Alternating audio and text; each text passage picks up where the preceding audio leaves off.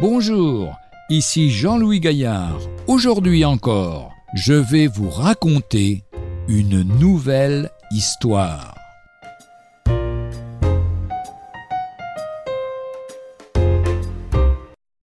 Elle lui avait pardonné. Dieu exauce parfois différemment ce que nous avions pensé, mais aucune requête faite avec foi ne demeure vaine. Sur la côte de la mer Baltique, en Suède, à quelques kilomètres du rivage s'élevait une petite île. Il y a de nombreuses années, une seule cabane y était bâtie. Au moment de notre récit, elle était habitée par une pauvre femme et son petit garçon, âgé alors de douze ans. On était le 24 décembre, à six heures du soir.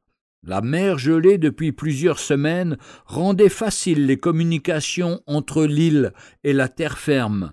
Mais Noël, qui apportait à chacun, même aux plus pauvres, un petit rayon d'espoir, semblait avoir oublié les habitants de la petite île isolée. La pauvre mère se mourait, et son fils à genoux près du lit pleurait amèrement. Tout d'un coup, la malade se souleva péniblement et s'assit. Patrick, dit-elle, il me semble que si j'avais un peu de thé que Peterson t'avait donné, cela me ferait du bien. Oui, maman, eh bien, je vais t'en chercher. Peut-être qu'avec le secours de Dieu, il te rendra un peu de force. Merci, notre Père t'accompagne et te garde de tout malheur. Passe aussi à la poste et demande s'il n'y a pas de lettre de Jalmar, si Dieu veut le ramener. Jalmar était le fils aîné de la veuve. Quatre ans auparavant, il avait été entraîné par des mauvais sujets à quitter la maison paternelle, et, Jamais depuis il n'avait donné de ses nouvelles. Mais la mère malade ne cessait d'attendre et de demander à Dieu le retour de ce fils prodigue. Patrick prit son bonnet, attacha ses patins, et après avoir embrassé sa mère, il sortit de la maison.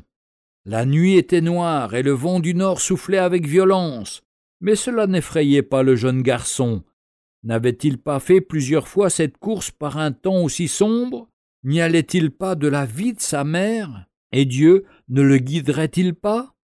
Il le lui demanda avec insistance, puis se mit à patiner vigoureusement vers l'ouest.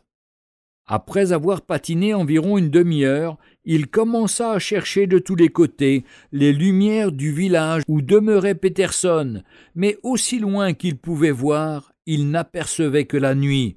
De nouveau, il éleva son âme à Dieu et se remit à patiner avec plus de confiance. Au bout d'une autre demi-heure qui parut bien longue à Patrick, il remarqua enfin une lumière sortant d'une petite maison. Prenant encore quelques élans, il aborda à sa grande surprise une petite île. Quand il ouvrit la porte de la maisonnette, il aperçut une douzaine d'hommes autour de la table, en train de boire. Pardon, dit-il, où est Barnersby à un mille environ de ce côté, répondit un homme en étendant le bras dans la direction où arrivait Patrick. Un mille suédois égale dix kilomètres. Celui-ci comprit qu'il s'était avancé vers le nord, s'éloignant ainsi au lieu de se rapprocher de son but, et il éclata en sanglots. Qu'as-tu? lui demandèrent en même temps plusieurs hommes. Je me suis perdu. Mon Dieu, que vais-je devenir? Et il sanglotait toujours plus fort. Où demeures-tu Qui est ta mère? Nous demeurons dans une petite ville vis-à-vis de Bannersby, et je voulais aller chercher des remèdes pour maman qui est mourante.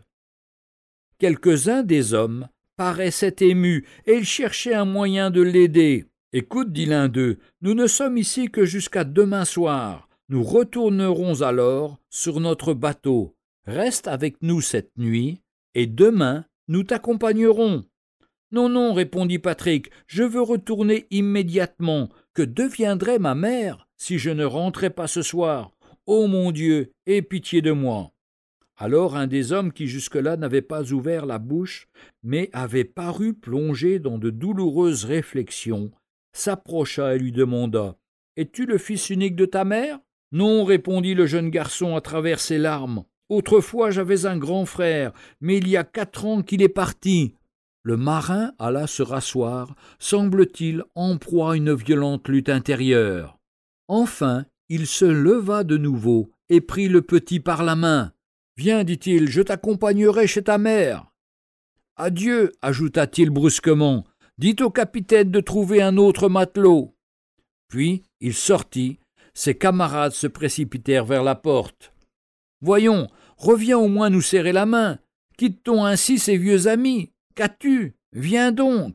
Ce fut inutile. Le marin entraînait toujours plus vite son petit compagnon. Un long moment s'écoula dans le silence. Patrick avait eu le temps de sécher ses larmes et de remercier Dieu de ce qu'il avait mis au cœur de cet homme de le reconduire à la maison. Tout d'un coup celui-ci s'arrêta. Patrick, dit-il, notre mère est-elle vraiment bien mal? Qui êtes-vous? demanda le jeune homme tout étonné. Qui est notre mère? Oh, Patrick, ne reconnais-tu pas ton frère Jalmar s'écria le marin en le serrant sur son cœur et en répandant d'abondantes larmes. Pourvu que maman ne meure pas sans m'avoir pardonné, me pardonnera-t-elle? Et il l'assura que la joie de son retour lui ferait plus de bien que toutes les médecines imaginables. Enfin, ils atteignirent la maison. Patrick entra seul, tandis que Jalmar restait derrière la porte entr'ouverte. Tu n'as pas de nouvelles? dit la malade. Je viens de rêver que tu m'apportais une grosse lettre. Et deux grosses larmes coulaient sur ses joues pâles. Mieux que cela, maman, je n'ai pas de lettre de Jalmar, mais Jalmar lui-même. Et au même instant, le fils retrouvé pleurait à genoux près du lit. La pauvre femme paraissait si brisée par l'émotion que Jalmar n'osait pas implorer son pardon. Pourtant elle se remit peu à peu et put serrer sur son cœur son fils aimé, en lui assurant que depuis longtemps elle lui avait pardonné. Patrick avait dit vrai, la mère reprit bientôt ses forces et une nouvelle vie commença pour eux. Ils ont vécu dès lors tous les trois ensemble, louant leur Père céleste, dont les soins miséricordieux n'ont cessé de les entourer chaque jour.